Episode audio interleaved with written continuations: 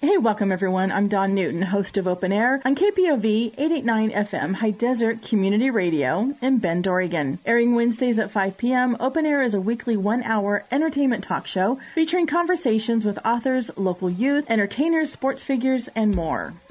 She's a real woman with a real life. She's someone you can relate to. Open Air with Don Newton.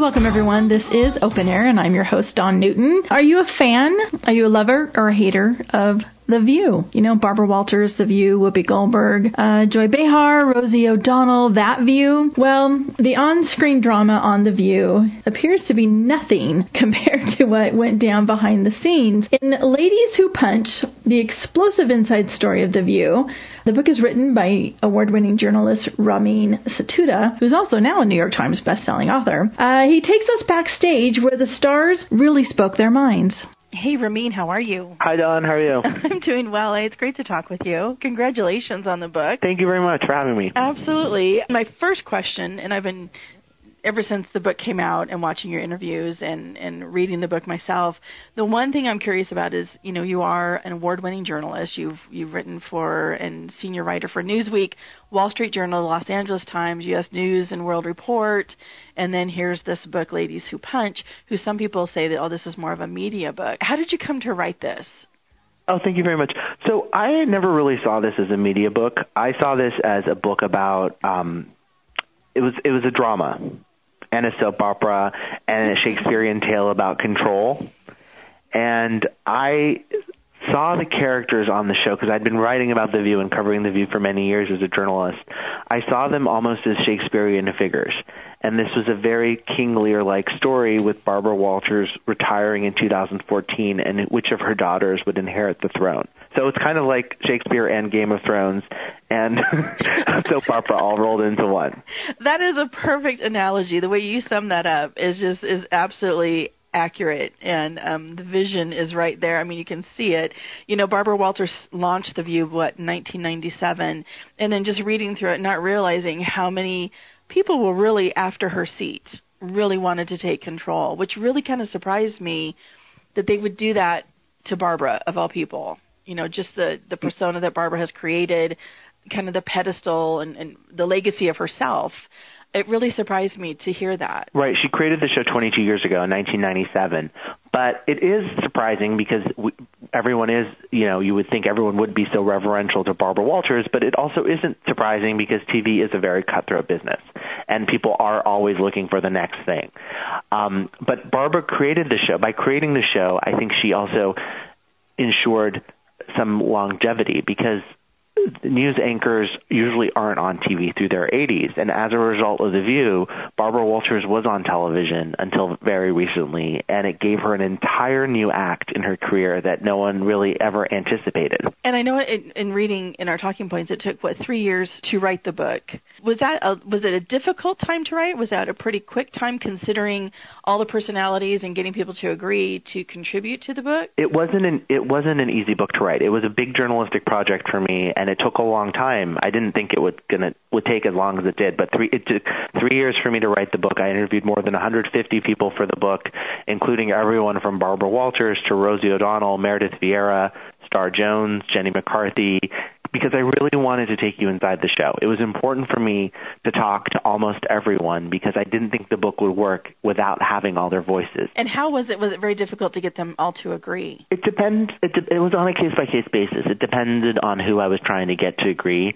I think once I had, I interviewed 11 of the co-hosts for the book. Once I had, I think, more than five or six, it became easier because then it became this is a big project and I really needed their voices to be part of it. Um, and also I think just you know for the sake of accuracy, I would check things with them and run things by them and tell them what the other co-hosts had said, and I think that also helped because then they realized they wanted to be part of the story to tell their own story. And I know you had said in an interview, which I thought was hilarious too, was it that the View itself, the way we see it today, how it gets those arguments are real that we see on TV, but you said it mirrors like a Thanksgiving dinner which I thought was pretty funny. Why do you think we're so obsessed? Either we love it or hate The View. What what is that all about? But it's it's still going really strong. I think the reason why The View is successful is that it, in a lot of ways, predicted our current climate and our political climate.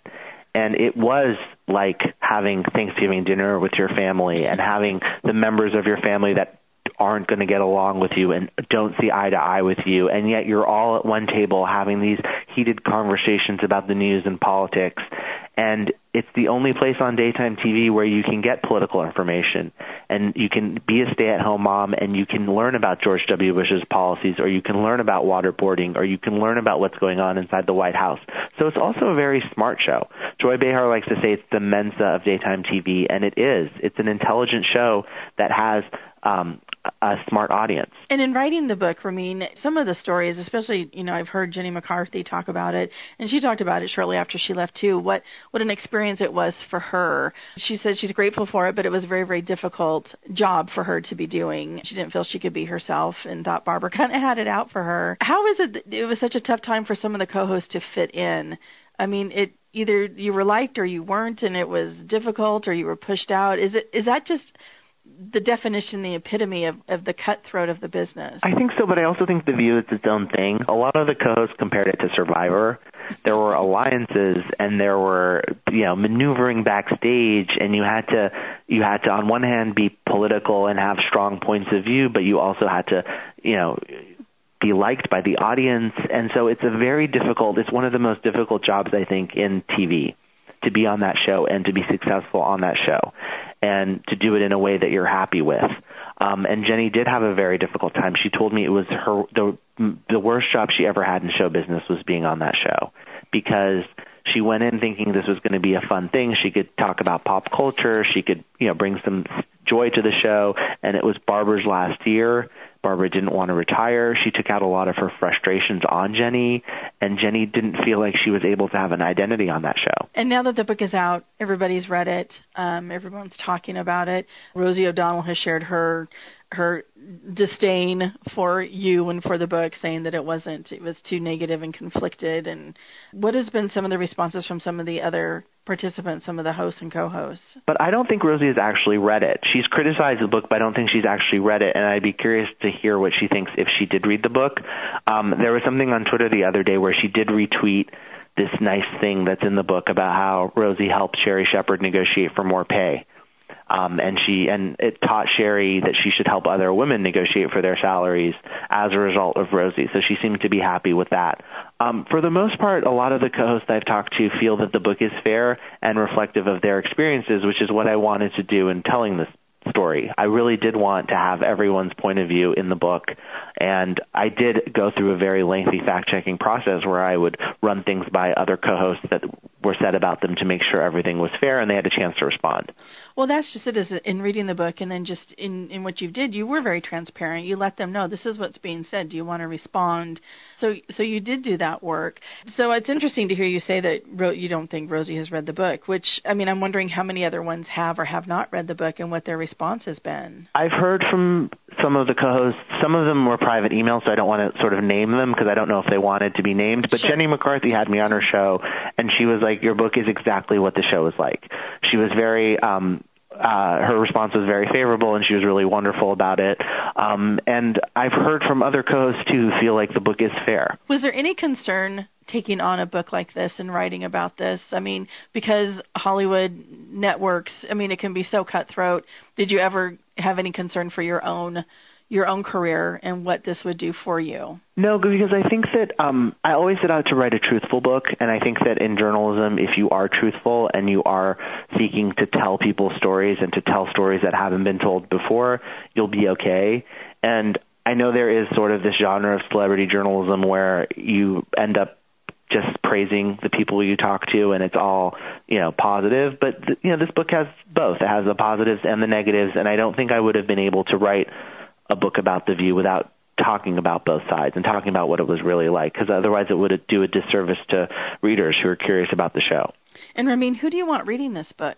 I think this book um, is a really fun read for people who love the show, who love daytime TV, but also I've heard from people who have never seen The View who also really have enjoyed the book because it is about entertainment and it is about women in entertainment and it is about politics and there's a lot of themes in the book that you know readers have responded to even if they've never seen the view and where do you see the show going just from your research what you've seen and, and knowing behind the scenes do you see the longevity for this or what do you anticipate? So Barbara Walters never thought the show would outlast her. She thought when she retired in 2014 the show would probably get canceled in the seasons ahead and it almost did get canceled in the seasons ahead. It had a very difficult year with Rosie O'Donnell and Whoopi Goldberg fighting every day and having sort of issues about who would control the show. But I think that it's found its voice in the Trump administration and in the Trump era because it is a place where you can go and you can watch the co-hosts debate all the things that are happening in the White House. And I think for the show to continue to, to succeed, it will have to find a new identity in the future and it will continue to need to find ways to be relevant because we're in a very specific political moment and when this moment is over i think it'll be interesting to see how the view adjusts see who's still standing. Or um, if the game of thrones if, if there are new characters involved? Who knows? There's got to be a dragon flying in somewhere. I don't know. Something's got to show up. I just think that's hilarious but it's so accurate. The book is ladies who punch the explosive inside story of the view. The author is ramin setoodeh. Where can we find the book, and where can we learn more about you? The book is available in all bookstores. It's um, available on Amazon and at Barnes and Noble's bookstores. Um, you can learn more about me on Twitter. My Twitter handle is just my name, Ramin Setoodeh, and I also publish stories in Variety. Well, it's been a pleasure talking with you, Ramin. Thank you so much for your time. Thank you very much for having me. Open Air is written, produced, and hosted by Don Newton. Thanks for listening to this KPOV podcast. KPOV is community radio for the high desert of Central Oregon. For more information and our program schedule, go to kpov.org.